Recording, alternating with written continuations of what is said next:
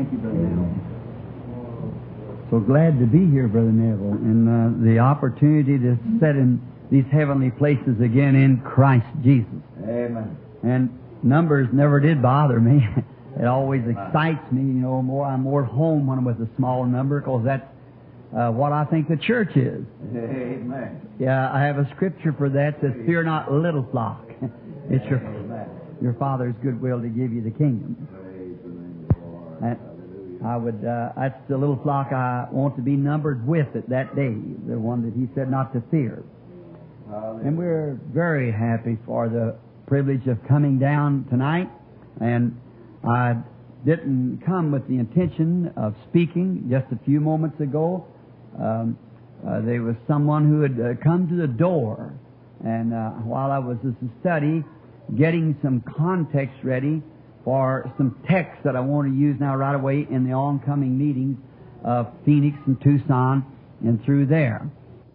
And I was just getting really fed up in the spirit, you know, the good things of God about an ultimate and a subject on ultimate.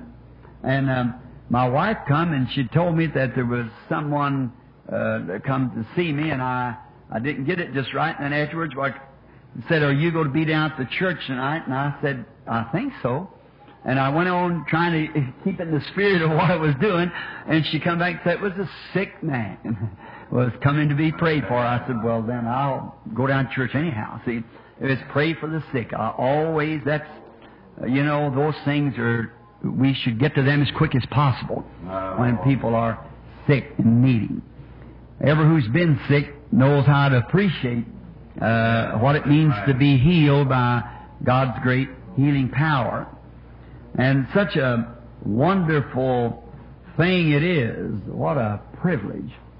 Now, next coming Sunday, if the Lord is willing, Brother Neville, and none of them has anything special, I thought next Sunday morning I bring my Christmas message to the people, because letting them, some of them come from far away, you know, and like Georgia and different places, and that'll let them get back in time to do their Christmas shopping and things. And Billy just come out and told me, said, "My sister Dolores next Sunday evening, just before service, has some kind of a little gifts for the kids, a little program here. They're going to, you know, a little Christmas play that they want to put on before the services start."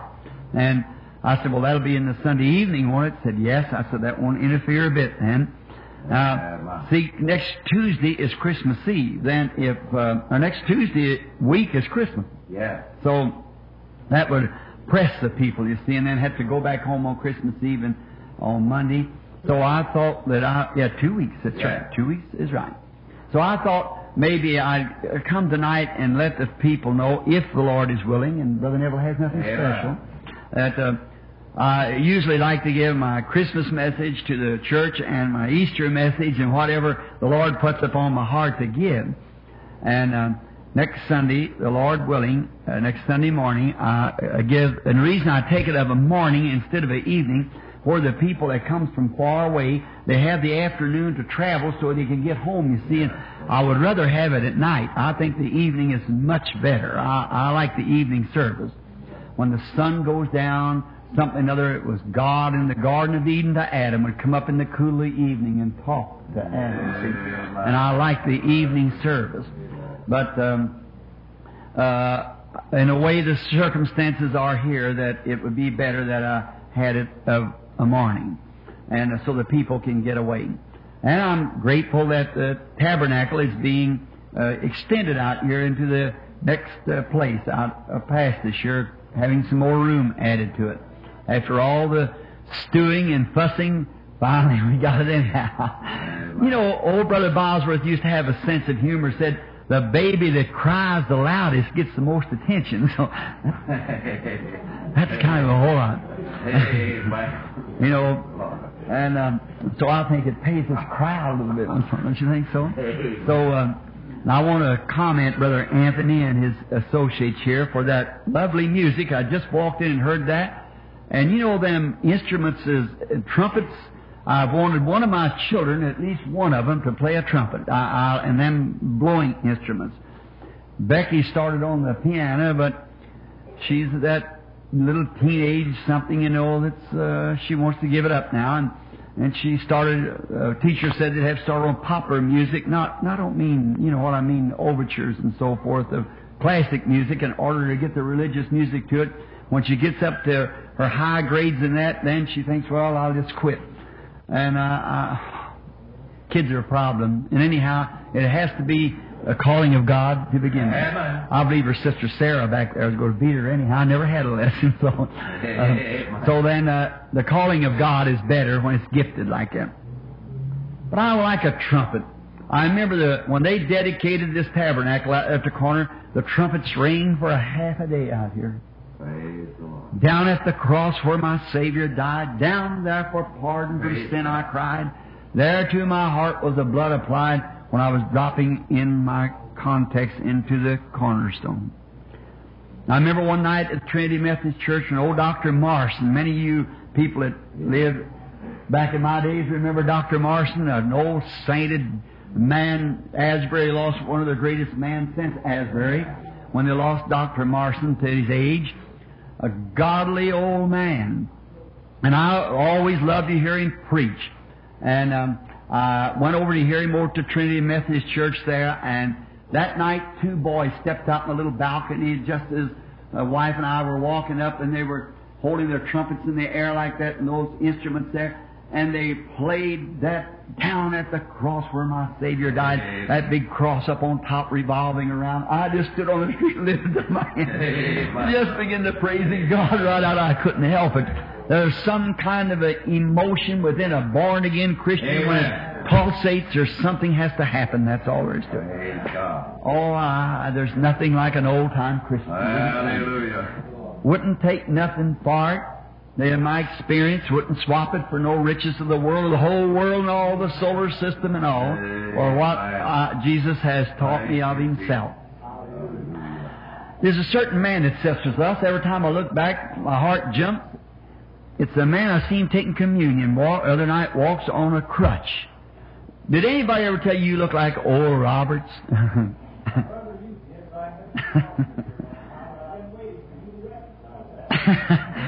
I tell you, every time how many you've seen Oral Roberts, nearly all of you. If he don't look like Oral Roberts, I just happen to look back.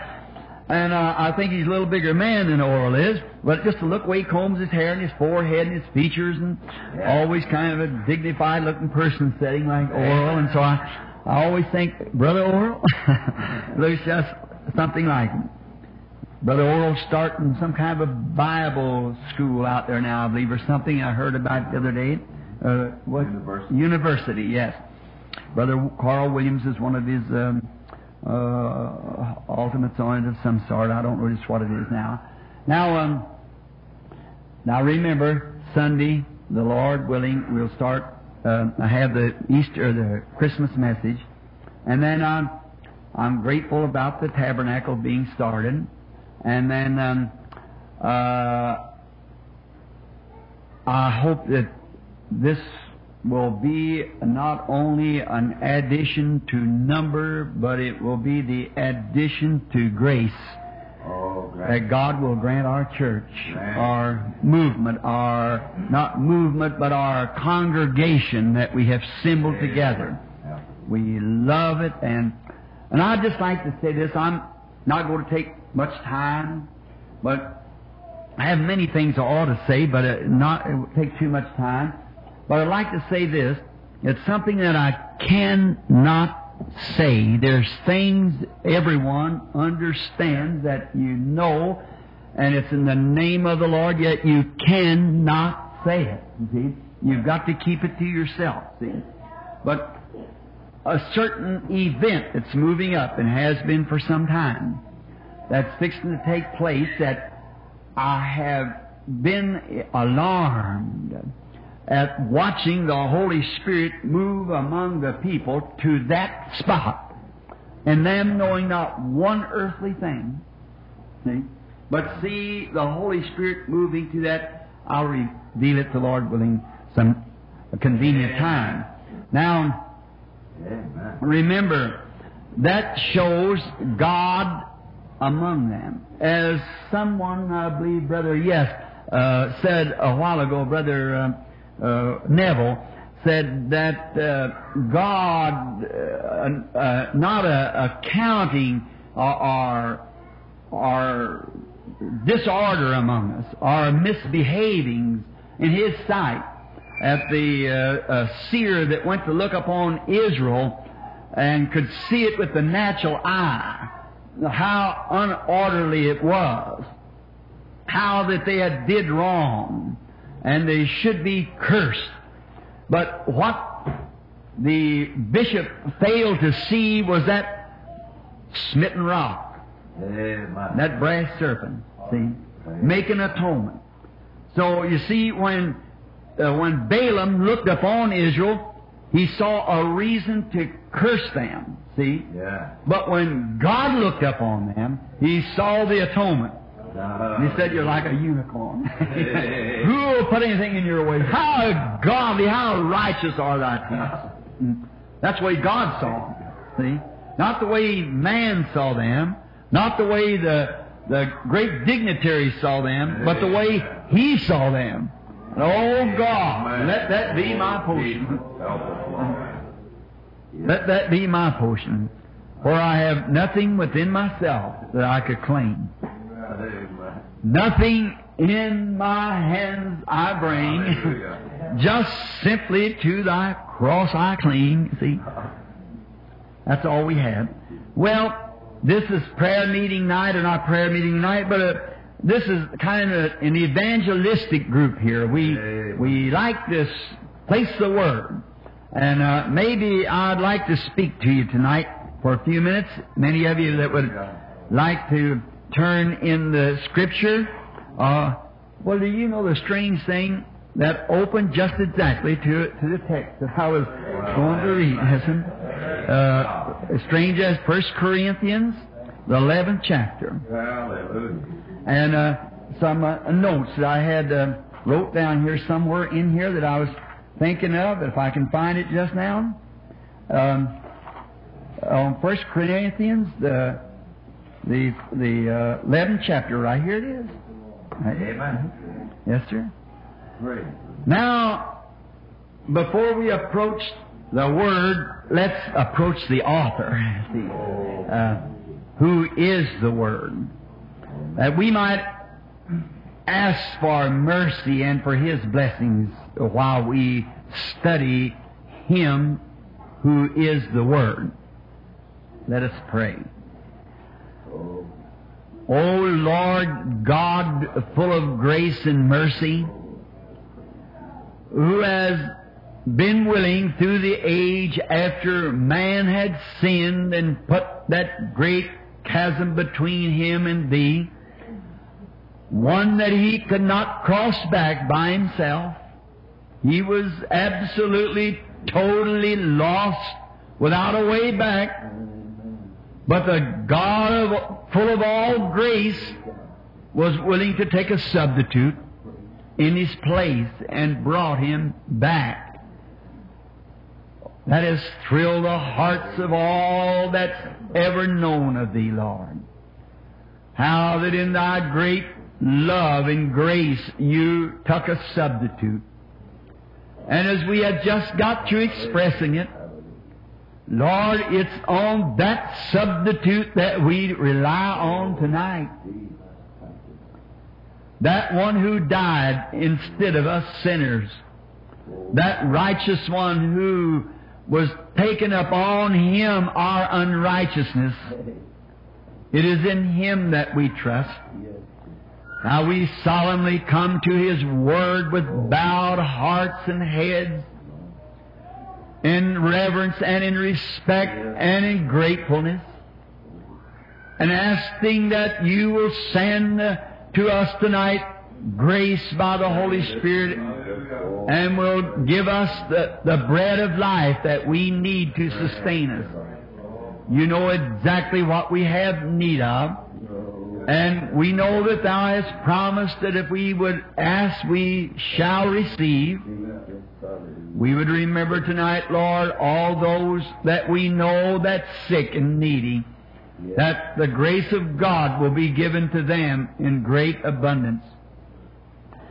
And Father, we pray for those who have fallen away, that this coming on holiday will bring remembrance to their heart, that from where they once was and have fallen to the outward space of your fellowship, God, we pray that they'll return. Grant it, Lord. Return to the congregation, to the assembly of the firstborn. Return back to where there is grace and mercy and love and kindness and healing of our souls, our minds, and our bodies. Grant it, Lord. Bless the Word tonight. Strengthen us all, and give us of Thy blessings as we asked it in Jesus' name. Amen.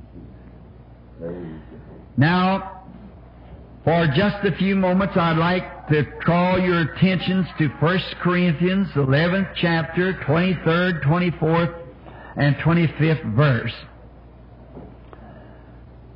For I have received of the Lord that which I also delivered unto you, that the Lord Jesus, the same night in which he was betrayed, took bread.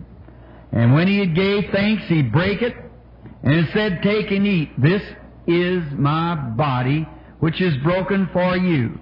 This do in remembrance of me. After the same manner also he took the cup, and when he had supped, saying, This cup is the New Testament in my blood. This do you, as oft as you drink it, in remembrance of me.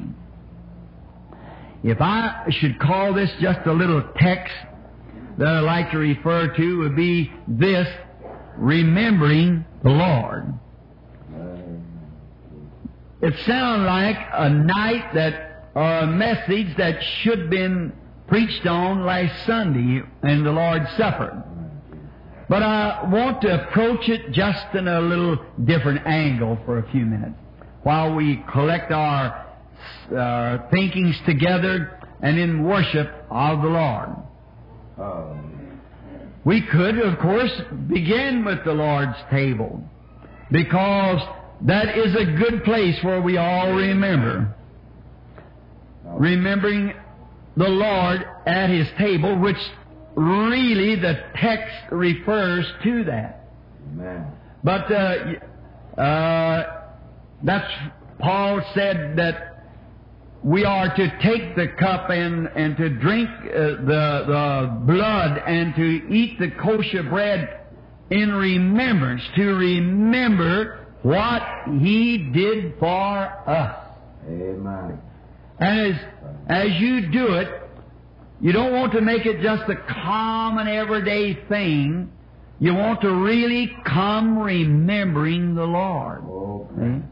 Remember that it was His grace and His mercy, and that alone, that gives you the only hope that you have. Amen. No matter what you would ever do, there is nothing, nowhere that can anyways come near what Christ did for you. Amen. I have had a sad experience this week, and yet a glorious one, I could call it. I buried a brother that once sat with us here, and many of you know the occasion. It was our gracious Brother Rogers, Busty Rogers as we called him, Everett, and Brother Banks Wood here, and Brother Softman. We went together to the funeral service, and I took a ride in the snow out to the old place where I had first buried him. Hallelujah. About 25 years ago. That time when I buried him, it was in muddy water. Amen. In the name of the Lord Jesus Christ. As we passed over the old familiar bridge there at Totten's Ford, I was speaking to my brethren and said, one day when a certain denominational minister had had a big tent there, he said, that little ratty down there at the Baptist church that's baptizing the people in the name of Jesus Christ, he said, if any person that even was baptized in such a way would not even be welcome under my tent. And at that time there happened to be some sitting there that had been baptized in the name of the Lord Jesus, and that was Brother George Wright and his family.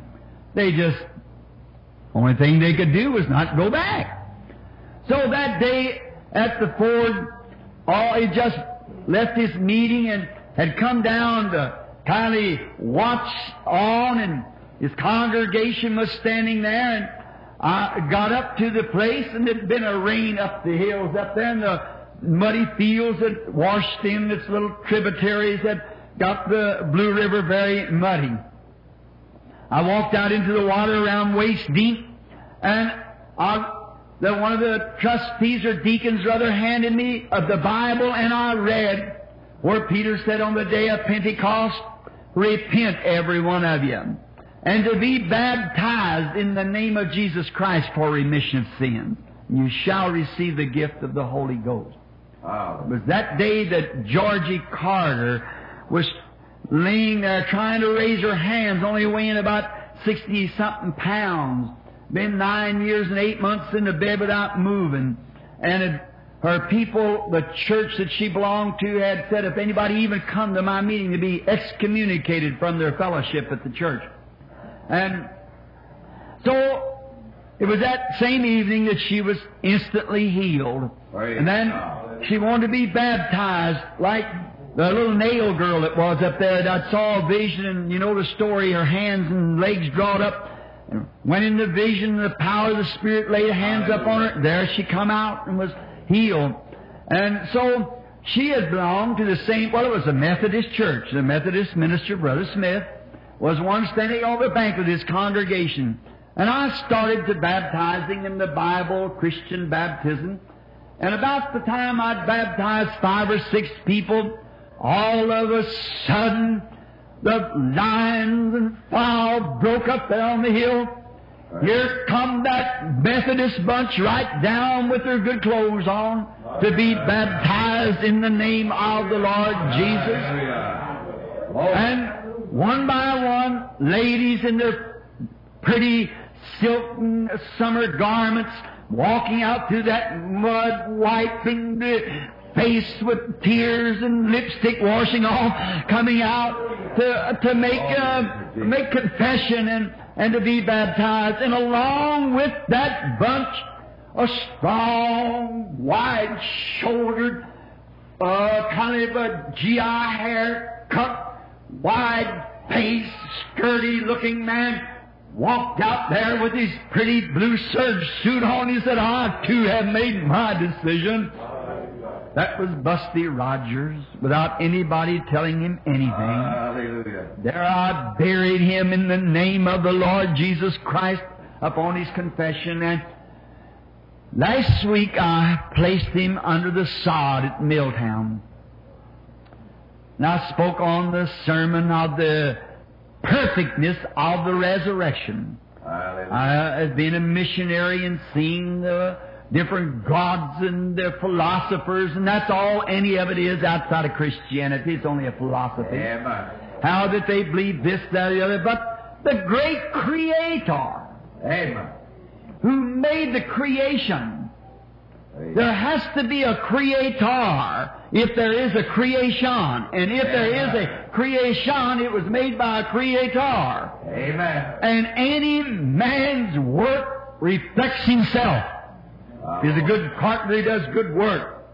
He builds, and if he's a good mechanic, he does good work. Your work only reflects you. Amen. God's creation reflects God. Amen. God made everything for a purpose, and everything that serves God's purpose, when it dies, it has a resurrection. Amen. Tell me one thing. And I brought in many things like the flowers and the trees and how the sun comes up of a morning, a little baby born. It's weak, its rays is about 10 o'clock, it's a teenager. And at 12 o'clock she's shining in her strength and the beauty of woman or manhood. And about 2 o'clock in the afternoon it's getting about like me. And then about 5 o'clock in the afternoon it's getting like grandfather. She's laying down and finally her rays cools off from the earth and she dies. Is that the end of it? She served God's purpose. She raised up the bodily life as she come across the earth. All the plants that had been dead the year before, she raised it up. Is that the end of her? When she serves God's purpose, she rises again the next morning with a new life. Hallelujah. Every tree does the same. Everything else, everything, moon, stars, solar system, everything promises. And if a man serves God's purpose, hallelujah, there is a resurrection just as sure as anything. Amen. Only thing it has to do is God just waiting on time, just like He is now. The great leaves have just fallen off the tree, where the red, green, blue, brown, all different colors across the great breast of the earth, where God's nature lay dead beneath it. God just planted out His bouquet. But He knows when He plants the bouquet, there's a resurrection in spring. The world has just come around its orbit until it gets back right with the sun again. Amen. And it will rise. And funeral flowers never say this is the end. No more than the leaves brown on the tree says it's the end. Only thing it has to do is for the time cycle of God to float around until the time of the coming of the Son of God. And every living creature that ever died in Christ will come forth again. Hallelujah. Amen. In His presence, remembering Him. Oh, when I come to the end of my road, praise the Lord, I want to die in His presence, remembering Him. That He is the resurrection and life. He is that one. Then as we come to the table of the Lord, the table of the Lord, as I have explained it here before, is not, if we believe what we call the communion, is the taking of the bread. We place we place the right thing in the wrong place. Amen. It isn't the bread that matters. It isn't the wine that matters. That's the kosher bread and the wine. But the thing that is communion means to talk to. Amen. Yeah. And in talking to Him, remembering Him. Praise. I think it's the most blessed time of the service. Oh. See? Every hour of our life ought to be a communion. Amen. A communion with the Lord is like an oasis in a desert. Amen. It's like the spring underneath the palm. Hallelujah.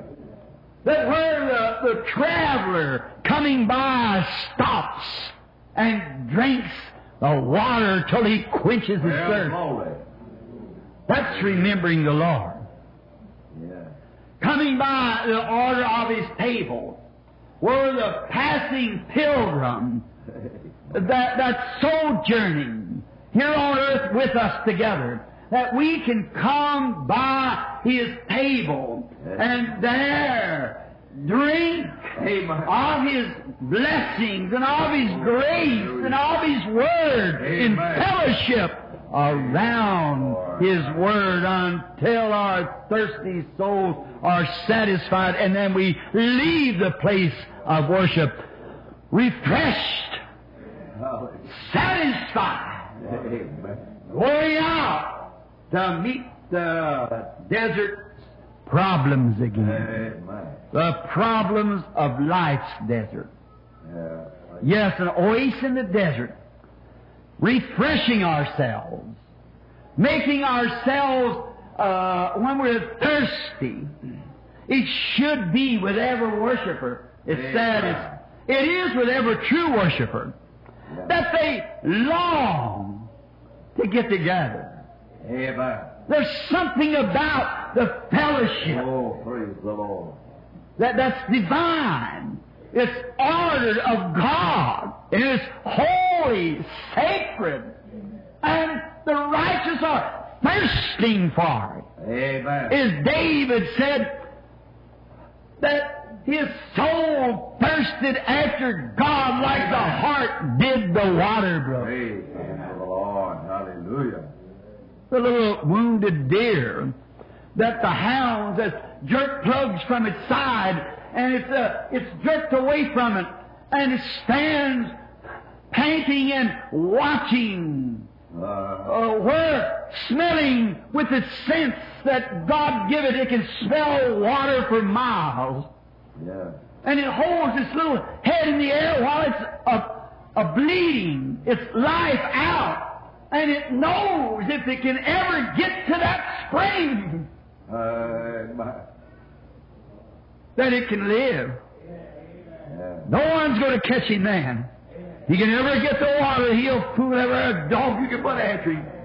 For he knows he's found the life-giving resource. Amen. Hallelujah. When the church gets to that place, well, that Christ means so much to us that we thirst to get in His presence. Amen. And with each other, it's a life-giving resource. No devil can ever overtake you. Even death itself is defeated there. Oh, what a hope. What a place. Refresh ourselves. And in doing so, remembering Christ was the one who made it possible for us. He was the one who did these things for us. We must remember Him. For remember, once we was aliens and without God, Gentiles carried away with dumb idols. But remember, Christ died not for the Jew, but for every creature of Adam's fallen race. Amen. Christ died. As we come to remember Him, that is spring of communion. It also reminds us of back in the time like Israel was in their journey.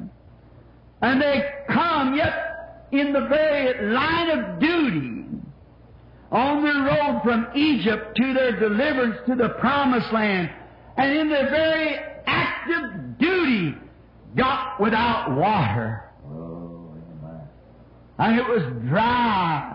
And under every hill that where there should be springs, there was none, and they were perishing in the desert. And then there appeared the rock. Hallelujah. That Moses smote this rock, and from it came abundance of water. Amen. Every thirsty man, every thirsty woman, child, or even every thirsty beast could drink. Amen. Abundance of water. Yeah. At John 3:16, the golden text of the Bible says, as God so loved the world, He gave His only begotten Son, that whosoever believeth, commune, remembers Him, shall not perish, amen, but will have eternal life. Remembering Christ was our rock that was smitten, amen, to save a perishing world, a perishing Gentile, a perishing Jew, a perishing world. Christ gave forth His life in abundance, that everybody that hungered and thirst, said the prophet, lo, come ye to the fountain. Amen. Buy me milk and honey without price. Come, because it's the communion, come in remembrance of the Lord. I can think of the remembrance of the Lord again at a place of refreshment in the well called Bir-a-ram-a-ra, which means in the Hebrew tongue, the well of him that liveth and seeth me. Amen. Hagar misunderstood yet in the light of duty, misunderstood, misjudged, and was cast out with no place to go with a perishing child. And the water was spent in the bottle, and the little fellow was crying, and only a mother's heart would know what it meant to hear that cry for water as his little tongue swelling and his lips parched and her baby weakening every minute. Yeah. Cast out right in the line of duty. Yeah. Amen. No place to go. She'd done without herself till she squeezed the last drop over his little parching lips, and then the bottle was dry, and she laid it down and started on, and the little fellow screaming for water, and he got weaker and weaker, and her only child. Yeah. No doubt the water innocent heart would cry, "Oh God, what have I done? Yeah. What have I done?" And she couldn't stand to see the child die in her arms, so she laid him under a bush. And she went about a bow shot, probably 100 yards or more, and seen a little tree, and she knelt down, and there she began to weep. Yeah. For she wondered why, if she did what was right, why should this thing come upon her? Many times we think that of our sickness and afflictions. Yeah. See? But maybe it's all done to show grace and mercy. Yeah, while she thought she'd heard the little faint cries as he finally faded out for water, she heard a voice speak and said, "Why weepest thou? What are you weeping for?" And she looked up, and she saw the well bubbling up. What a spring of refreshment. Bir-a-ram-a-ra. I may have that pronounced wrong. B-E-E-R-L-A-H-A-I-R-O-I, which means the well of him that liveth. Amen. And seeth me. Amen. Him that can't die. Melchizedek. El Shaddai.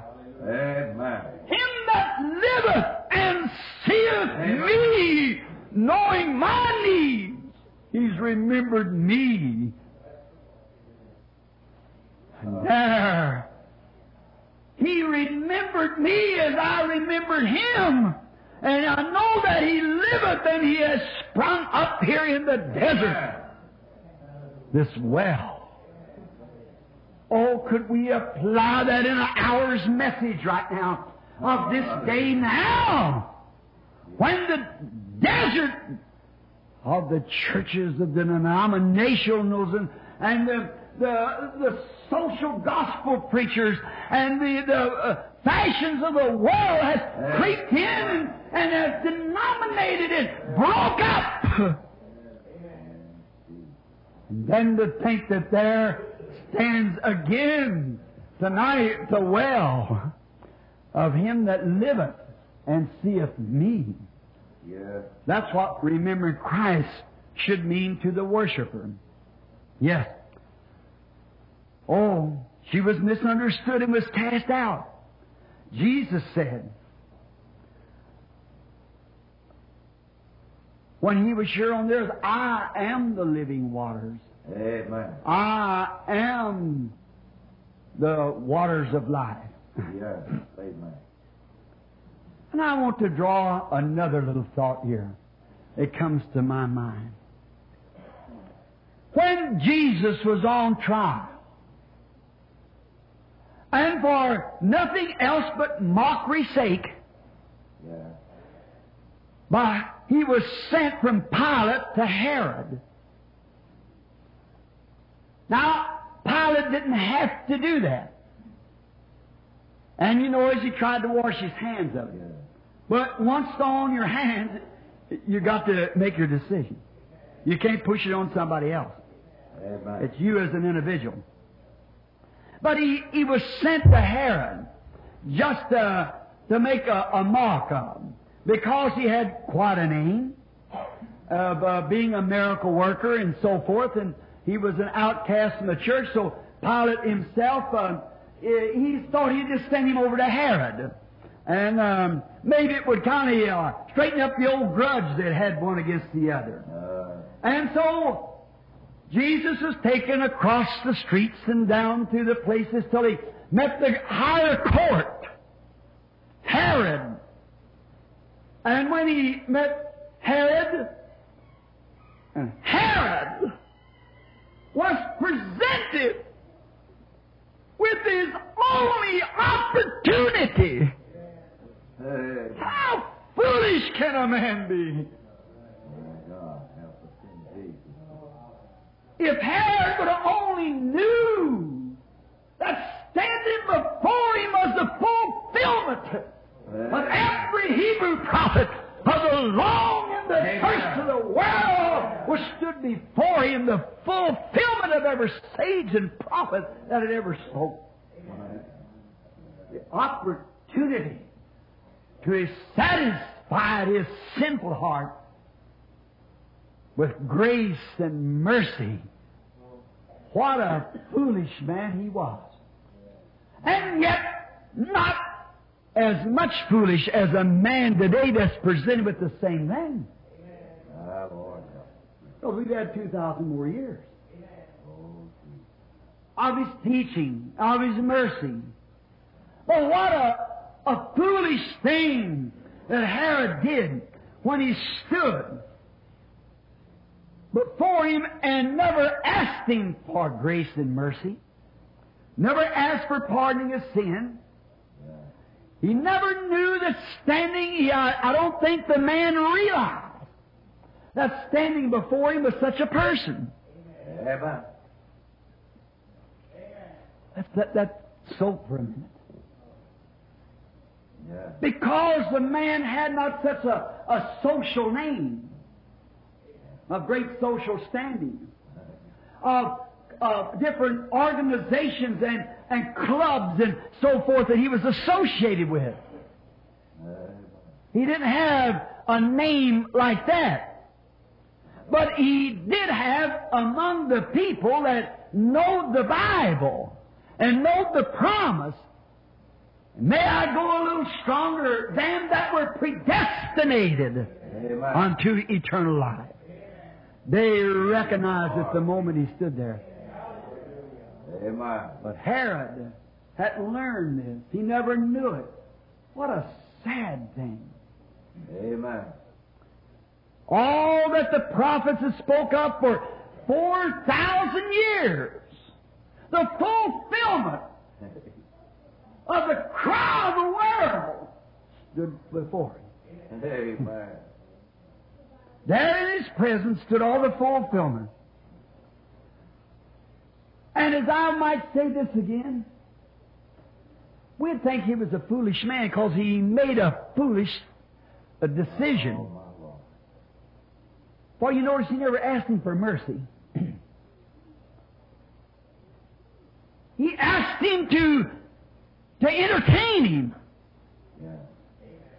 I have heard that you are a miracle worker. He asked for entertainment instead of mercy. Amen. That's what the world today is pressing back, the very decision of Herod.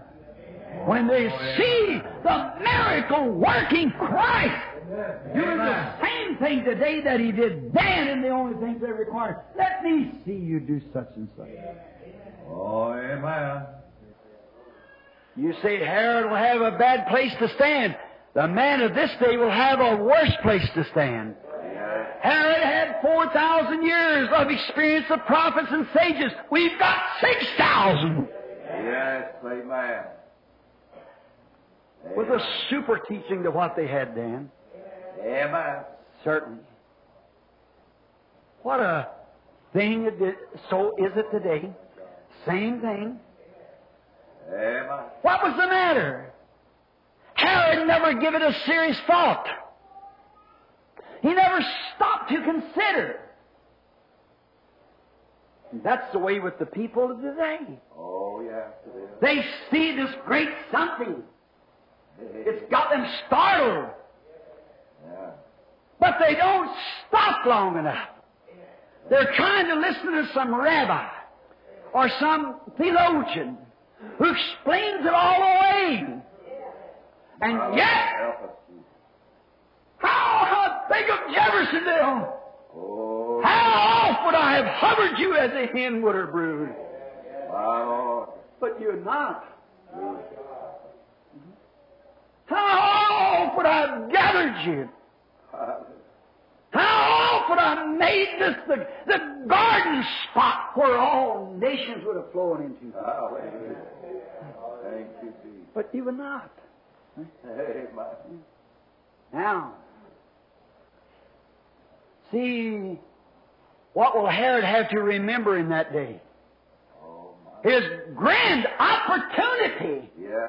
He turned it down. And yonder, somewhere in the regions of the lost tonight, he's remembering what he did about it. Yeah. It's too late now. Yeah. Don't let that be to us. Oh, God. This is our visitation time.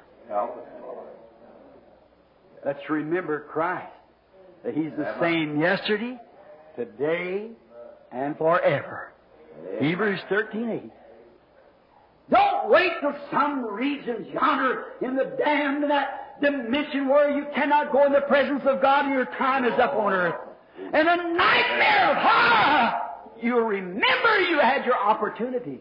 Oh, yeah. And turn it away. Let the young people take notice to this. Let all take notice to it. Yeah. Herod never gave it a serious thought.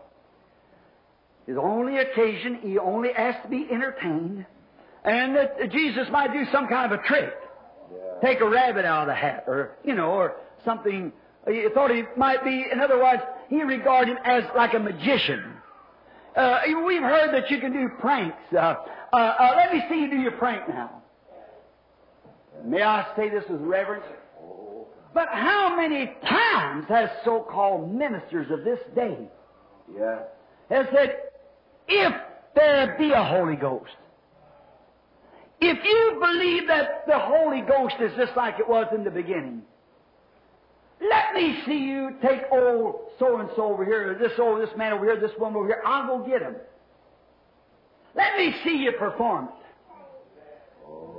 Do they realize that that's the same spirit? No, they don't. No. That said to Jesus, if thou be the Son of God, make these stones bread. If thou be the Son of God, tell us who hit you on the head. If you're a prophet, tell us who hit you with a rag around his face. Wow. Hit him on the head and then pass the stick one to another and said, tell us if you're a prophet. Tell us who hit you. We'll believe you then.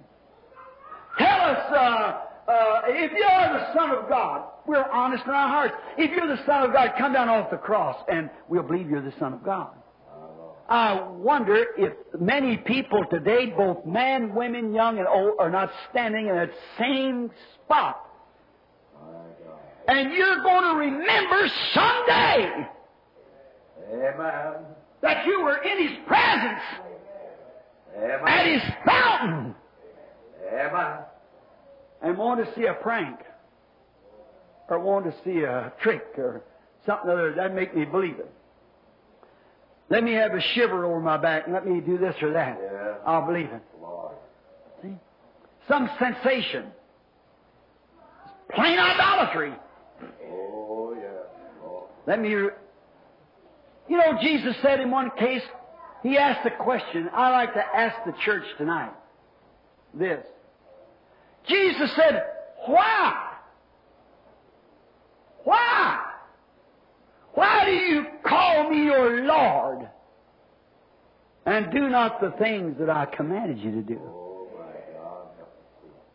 Why could you call me Lord and keep not my word? Why can you call me Lord and deny the things that I've commanded you to preach and teach? What is it? What does it? It's because of some denominational tradition, stands between them and the Word. Yes, amen. And anything that stands between you and God is an idol. Help us, Jesus. It takes the place of God. Right. Well, I call you Lord. Lord means ownership. Lord owns the property. And if God owns me, if I am His, and He turned me around one day when I was on the wrong road, and called me for a purpose, what am I to do but to fulfill His desire? Amen. Like He did. How can I do anything else than to keep His word? Why do you call me Lord? I want to call another fellow here. See about him. What about Judas? What he asked to remember him by? We're talking about remembering the Lord. Judas tonight, and all until he's no more, will have to remember that he sold his birthright. He sold Jesus for personal gain. We ridiculed Judas. We say he was a filthy, bad guy. He's not fit for no place or no society. He isn't fit for heaven. Why? He sold his Lord. If he had the opportunity to even to be a disciple, to be an apostle, the highest calling in the Bible, higher than a prophet, he had the opportunity to be an apostle and sold that right for personal gain. And now he has to remember that. That's how he remembers Jesus. Personal gain. I wonder how many of them tonight yet stand in the pulpit, yet wear the robe of the choir, sit in the seat of the deacon, or take the place of the treasurer, trustee, or whatever it might be, his position in church, or the minister at the pulpit, and still selling his opportunity for personal praise. Dr. Bishop so-and-so. For personal praise. Personal gain. A man said to me once, I believe that's the truth, but if I preach that, I'll be begging there in the street. Do you remember the rich man and Lazarus? What their last and their eternal stage stood at? Though one was a beggar and the other was a rich man. But the picture changed one day. Amen. Hallelujah. And both of them could remember. So people tonight holler about Judas that sold him for personal gain. And so many do the same thing today, selling for personal gain. The priests of them days will also remember they sold their chance of Him, their chance to become His servant, to become His disciple, to become a convert to Him. They sold it for green poison jealousy. Yes, amen. They were jealous of His doctrine. Why, when He's yet 12 years old, He could stump them anyway. And not recognize that that was Messiah. They could not do the things that He did. And they were afraid that they'd lose their prestige before the higher up and up people. And they sold their opportunity, and they're just as guilty as Herod was. And the church member of today is the same. If they trusted in their denominations and so forth, them days, and was afraid of their prestige to be put out of the synagogues.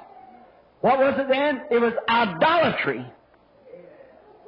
worshiping an idol creed or an idol church religion instead of accepting the living Word, which was manifested before them, and they saw the Word of God. The Bible said, we have seen Him and handled Him. Amen. Human beings laid hands upon the literal, living, manifested Word of God. Hallelujah. And let traditions and creeds stand between them. Washing pots and pans. Such a filthy thing stand between them and the living God.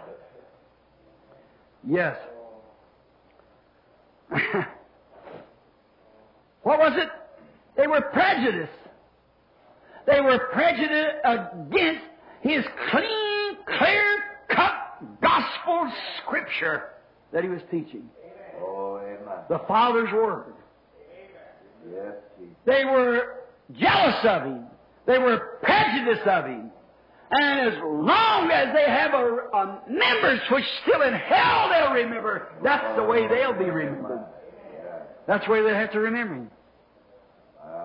You say, well, that was the Pharisees. There's the little lady that used to come to this church. Oh, I suppose maybe many of you know her. She lives down the street your ways. She had fallen away, and every time I see her, she runs to me, puts her hands in mine. Brother Bill, pray for me. I'm backslidden. Her husband is I think they live right up the street here.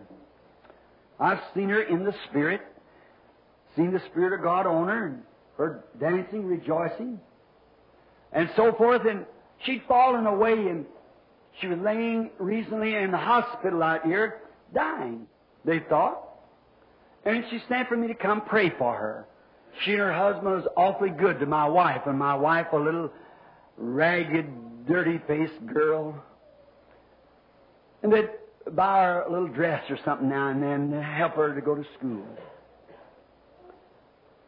No matter how little it is, you can't do one thing for God unless He remembers it. In so much as you have done unto the least of these, my little ones, you've done it unto me.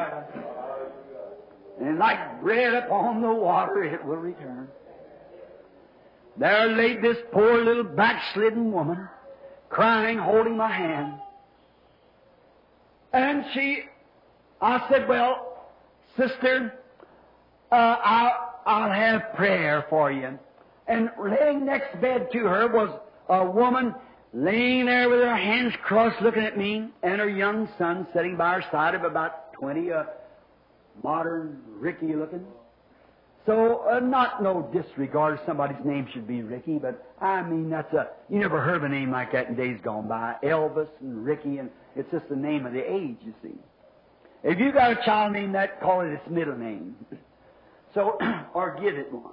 Then when she, sitting there like that, looked over, and I started to bow my head, and I seen her looking real. She said, wait a minute. Pull that curtain. I said, I was only going to offer prayer for the lady. Aren't you a believer? She said, I'll tell you now, we are Methodists. And we want you to pull that curtain. Yes, ma'am. And I pulled the curtain. See? The same thing. The same thing today. Yeah. So prejudiced. How did she know what kind of a minister I was? I'd never seen the woman. But she probably had heard somebody say that I believed in the healing of the sick. And she'd been taught against it. She had nothing to do with it. She washed her hands of it. Amen. She's afraid it would fall on her. Don't worry. It won't. Amen. No more than Pilate could wash it off of his hands. Now, that isn't saying anything disgracefully about Methodist people. That was just one woman. Amen. See? It might have just been her attitude. I don't think all the Methodist people would be like that, because I've prayed for many of them. They call me to pray for them. And signs and wonders have been done among them. It never is the people in them churches. It's the system that they're under. That's what does it. But she was one of them kind. What was it? Pure, green-eyed, poisoned, devil-possessed jealousy. Amen. I could say something at a certain meeting that was here in the city one time, and they asked why they didn't call me to it. But I'll just pass that because I'm at home. But however, no reason. It's just jealousy. Amen. It's creed. Amen. It's idolatry. Amen. How that we would like to throw our arms to everyone, but when you're shunned. Jesus wanted to do it. Remember, someday you've got to remember that. Yeah. You've got to remember it. Amen. This reminds me of a testimony that was made recently. A minister and was on an elevator going up over here at the Hebron building. And there were three men standing with this minister on the elevator, and they didn't know this man was a minister. I suppose not. And as they went up, they all stopped at the 8th floor. And one man looked around to the minister and said, "You know what? This is about as close to heaven as we'll ever get." Well, the minister said, I suppose you're right. I guess that you're right. For as long as we're trusting in our own merits, this is as close as we'll ever be. That's right. As long as you're trusting in what you do. You're remembering what you done. And I'm sure that most of us know we didn't do nothing. We're not deserving of anything. That I suppose if we're trusting our own merits, this is as far as we'll ever get. Well, if we're trusting, that's as far as we'll get. But I'd like to say something. If I can forget what I was and remember what He is, if I can remember Jesus,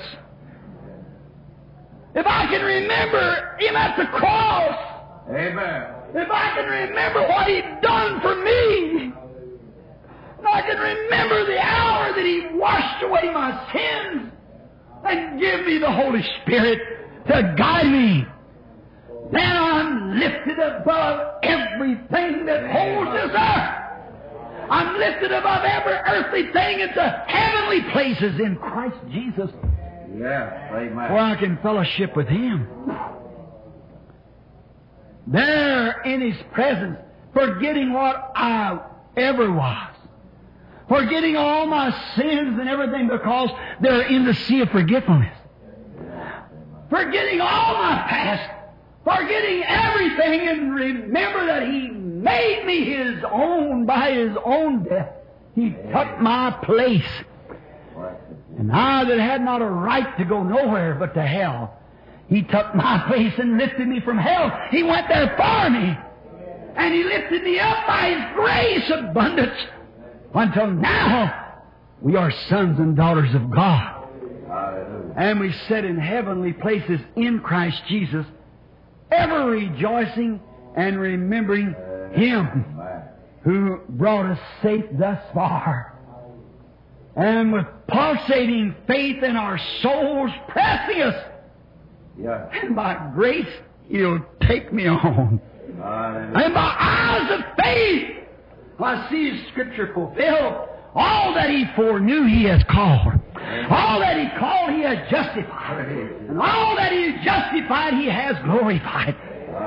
Therefore, with this in thought, I stand in the congregation of the people where the Spirit of God is, and are lifted up and set in heavenly places in Christ Jesus, looking for the hour when this vile figure of human life that's got a mortal heart beating which has to stop someday when it'll be changed and given a heart of the Spirit that will beat you out all ceaseless time and beyond that, without sickness, without sorrow, without old age or anything. Remember Jesus. When the barrel gets empty at the house and there's no more flour, remember Jesus. Oh, hallelujah. When the doctor says there's no more chance, remember Jesus. Hallelujah. When the devil is tempting you, as we sing our dismissing song, when temptations around us gather, breathe that holy name in prayer. Remembering Jesus. Remembering that He will come again. The same Jesus that was taken away from us will return again in like manner as we have seen Him go into heaven. Remember, He will return for those of His own. Let us pray. And with our heads bowed, and with this little broke-up message still in your heart, would you like for Him to remember you now? If you would, just raise your hands and some special thing. Lord, remember me. As the poet said, remember me when tears are falling down. Our Most Holy Father, we have immensely enjoyed the presence of the Holy Spirit, as He has shown to us the Word of life, as we remember the pit from which we were hewn, and have now been taken from that pit and molded into God's children by the grace of Jesus Christ.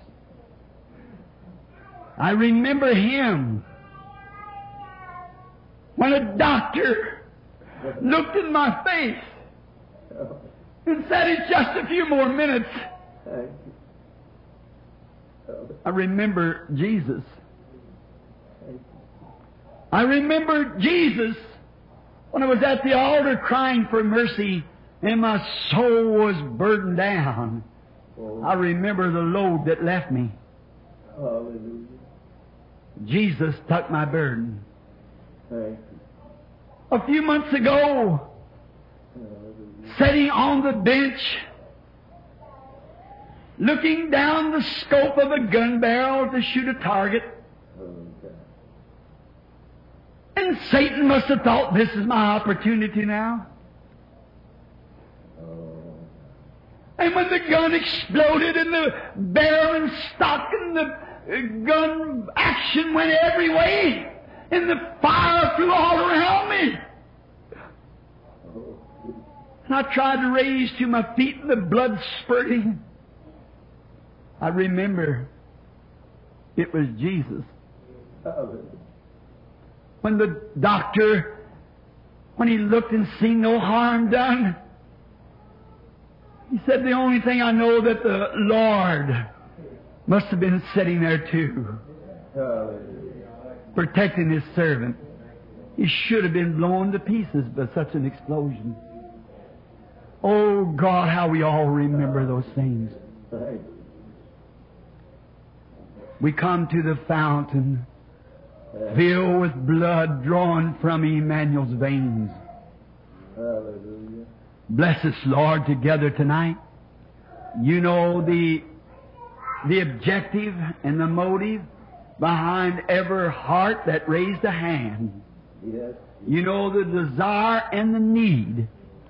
Yes. And as Your servant, Lord, I come with them and up out of this tabernacle now by faith.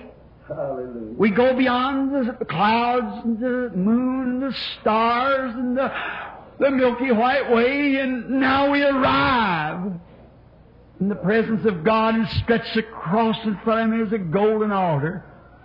On there lays the sacrifice that we remember Jesus.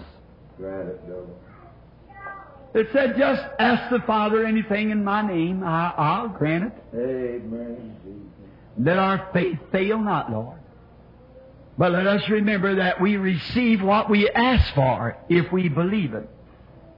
As we remember, Jesus died to secure it for us and to make it sure. Lord, we see that you're increasing our building. It was you that did this for us, that give us this extension of the church. And we know that it was you, Lord, who gave us the church in the beginning. We pray that you bless these efforts. Lord, we pray for our pastor, Brother Neville, your humble and gracious, faithful servant, is willing to minister in any capacity, no matter if it's in the back seat or if it's to clean up the church. Wherever you need him there, he wants to be instrumental to serve you. Wherever you call, we pray, God, that you bless him. God, this great trial that have just come through, and these trustees who stood by me, this church who prayed for me, finally the victory came. Oh, God, I pray for them. I remember them too, Lord, and I'm sure you do. We remember the blessings that you have been to us, and we remember your word that you would never leave us nor forsake us. Old age will have nothing to do with it. You'll still remember us. When the world shall be no more and time shall fade into eternity. It is written something like this: could a mother forget her suckling babe? I can never forget you. You're engraved upon the palms of my hands, the nails that engraved our names. We know that you remember us, Lord, and may you always be in our fondest memories as our Savior, our healer, our King, our lover, our life, our sunshine, our all in all. That inexhaustible fountain of God's grace and love till we fallen human beings of Adam's family. Grant it, Lord, as we commit ourselves to Thee now, going from the tabernacle tonight, remembering Jesus. Hallelujah. Amen. Thank you. Praise Jesus. Do you remember Him? You love Him? Amen. Now I think, in our little broken message, we might say this. Paul said, whatever we do in the Spirit. Amen. And in all things we should remember Him. Amen. Let's not make a decision until we remember Him. Amen. Let's do nothing because it'll be rational. If the enemy smites one side of the cheek, let's remember what he did. Before we smite back, let's remember His action. If there is a decision to be made, let's wait, remember what kind of a decision we think He would make, then let that be our decision. If we get hasty, let's remember He never was in a hurry. See? If we get over anxious, remember He dwells in eternity. Time means nothing to Him. It's the motive and objective of our heart. Let's remember Him. And let's remember Him now as we sing this song in the spirit of His presence. I love Him. Yes. If you dwell in love, you dwell in God, for God is love. They that dwell in God dwell in love. Amen. And love has no hatred. Love is not jealous. Love is not puffed up. Love does not misbehave itself. Love is always gentle, sweet, forgiving, kind. No matter how bitter the others is, love remains itself. Love is the ultimate of grace. Amen. Love is God's ultimatum for us. After all other gifts and things has vanished, our prophecies, our tongues, our interpretations, all that we've ever done or what more, when love comes in, it's the ultimate. It's above all. Because all other fails. It's a Supreme Court's decision. It's the tie post. It's the North Star that keeps the seaman level. It's the compass that guides us. Love is the ultimate. Let's remember it as we sing, I love Him. I love Him. I love Him. Because He first loved me. And purchased my salvation.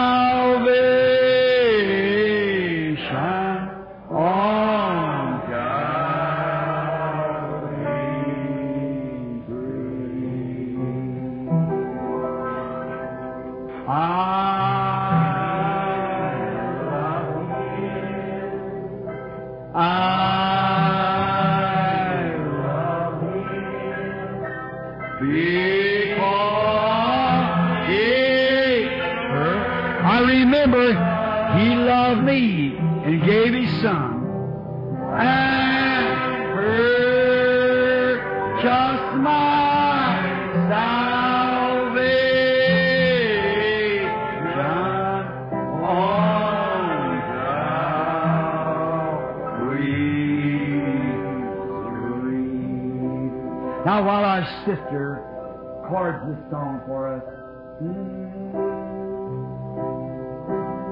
let's just, is sweetness the fellowship while we're studying together in heavenly places in Christ? I take all, everything from your heart. And remember, God's Word says so. I am His servant. He's here. Then let's just shake hands with somebody and say, God bless you, brother. You got an enemy? Rise up and go to him. See?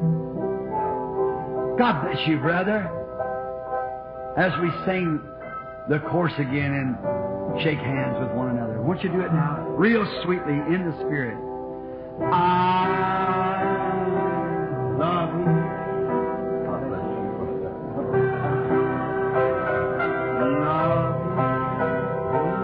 Because He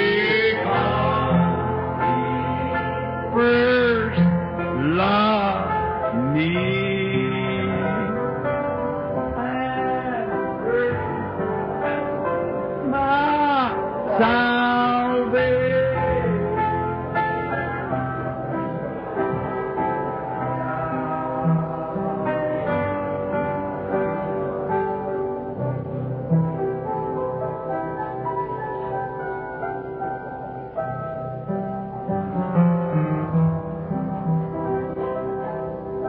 With her hands up now.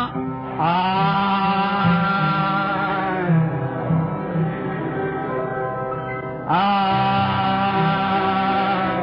love Him.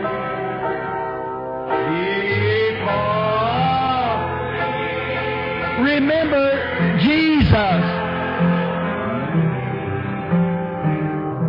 And just my son.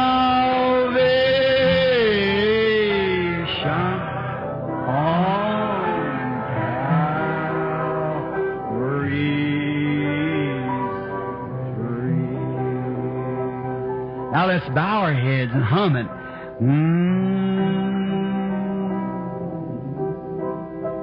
Remembering Jesus.